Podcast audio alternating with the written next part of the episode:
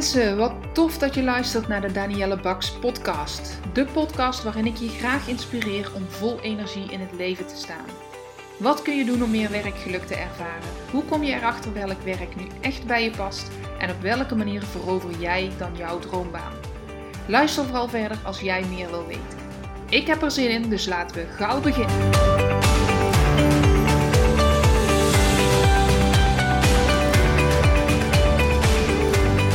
Vandaag had ik een klant en met haar deed ik de waardehiërarchie. Een van de oefeningen die ik stevast in ieder traject doe, of het nou een kort traject is, een lang traject, een loopbaantraject of een ontwikkeltraject, het maakt niet uit. De waardeoefening is voor mij enorm belangrijk. En ik raad ook altijd aan aan mensen om die regelmatig te doen. Eén keer per drie maanden, één keer per half jaar omdat die zoveel inzicht geeft in hoe jouw werkgeluk nu is.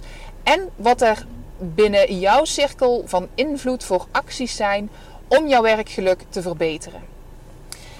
Ik deed met haar die oefening en een van de dingen die we dan doen is een cijfer geven per waarde.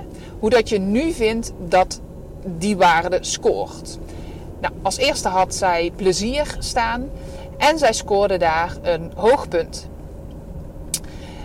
Het waren tien waarden die zij uh, punten gaf. De scoorde van, uh, ja zeg 1, dus helemaal, daar ben ik helemaal niet tevreden over. Tot 10, het kan echt niet beter. Dus een beetje een uh, rapportcijfer zou je het kunnen noemen. Ik noem het ook wel eens gekscherend. Dit is de thermometer die je in je werkgeluk stopt. En stopt die er regelmatig in. Um, maar zij gaf dus punten. En toen dat ze daar zo'n rijtje had staan van 10 punten, waarvan de laagste een 6 was en de hoogste een 9. Ik geloof dat ze twee zessen had, een 6,5 en de rest waren 7's, 8's en 2 negens. Toen vroeg ik aan haar: Goh, ben jij er eigenlijk al uit of je wil stoppen in je huidige baan, bij je huidige werkgever? Of dat je wil switchen naar een andere baan, misschien wel heel iets anders. En ik had mijn zin nog niet afgemaakt of ze schudden al nee. En ze zei: Ja, ik kijk nu naar deze cijfers en ik zie hier ook het bewijs waarom ik twijfel, waarom ik het nog niet weet. Je moet weten, ze kwam bij mij om met de vraag: Ik uh, ben op zich gelukkig in mijn werk, dus toen zei ze het al letterlijk. Maar ik durf ook niet zo goed te switchen, mijn werkgever los te laten. Zij heeft verschillende werkgevers gehad, maar is steeds uh, om andere redenen. Ze functioneerde goed, maar om redenen als uh, reorganisatie, het ophouden van het contract en het contract werd niet verlengd, uh, is ze moeten switchen. En ze zegt, ik weet niet of het daaraan ligt of dat ik gewoon het belangrijk vind om uh, een bepaalde mate van zekerheid in mijn baan te hebben. Maar ik vind het nogal een drempel om mijn baan op te zeggen zelf en een andere baan te gaan zoeken, omdat ik altijd twijfel, ja, gaat het daar dan beter zijn? Ik weet wat ik nu heb.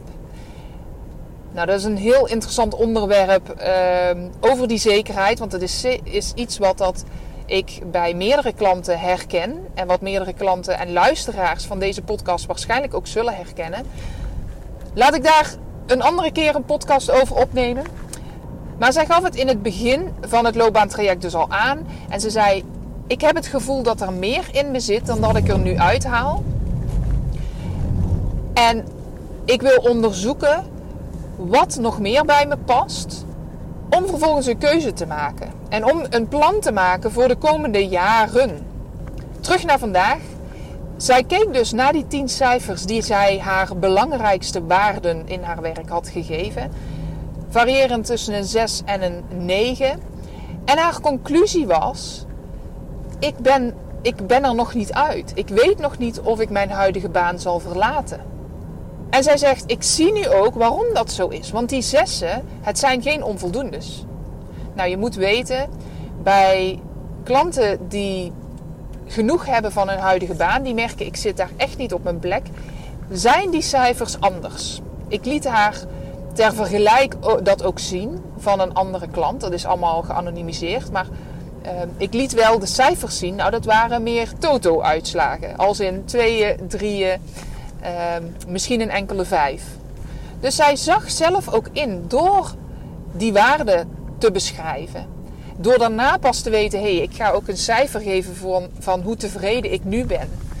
En door een cijfer te geven, hoe zou ik het in de toekomst willen, zag zij daar ontstaan hoe het beter kon. En waar voor haar actiepunten lagen. Dat was onder andere in het stukje waardering.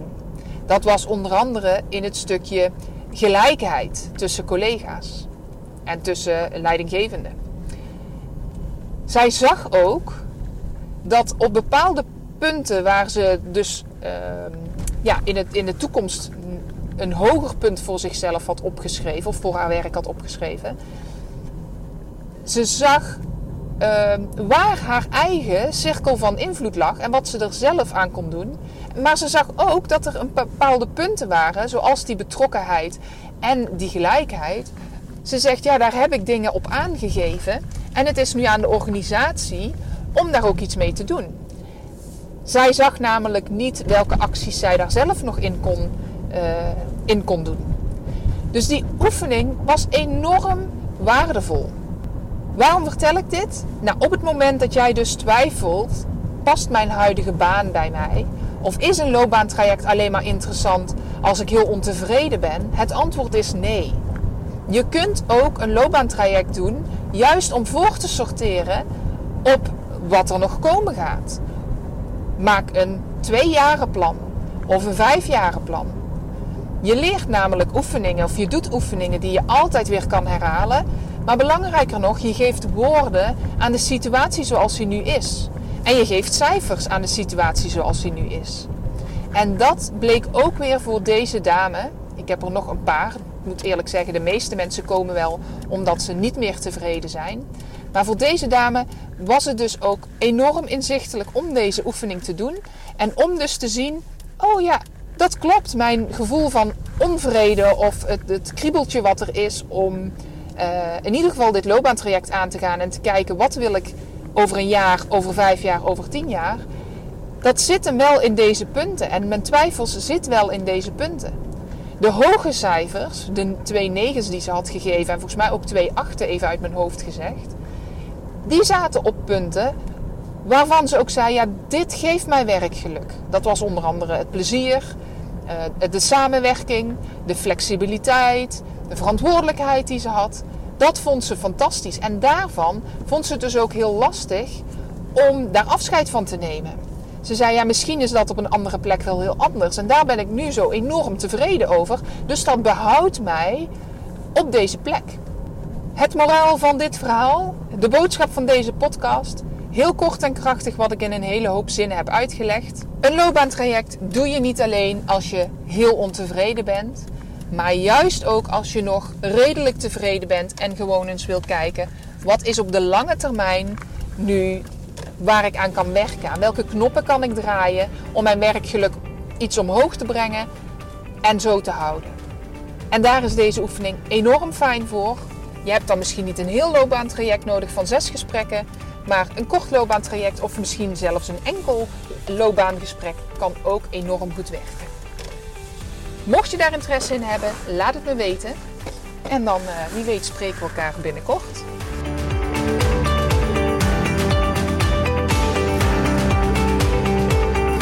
Mensen, dankjewel voor het luisteren naar mijn podcast. Mocht je deze aflevering interessant hebben gevonden, maak dan even een screenshot en tag me op Instagram Stories. Ik vind het ontzettend leuk om te zien wie er luistert en door te delen inspireer jij ook anderen. Hartstikke bedankt alvast en tot de volgende keer.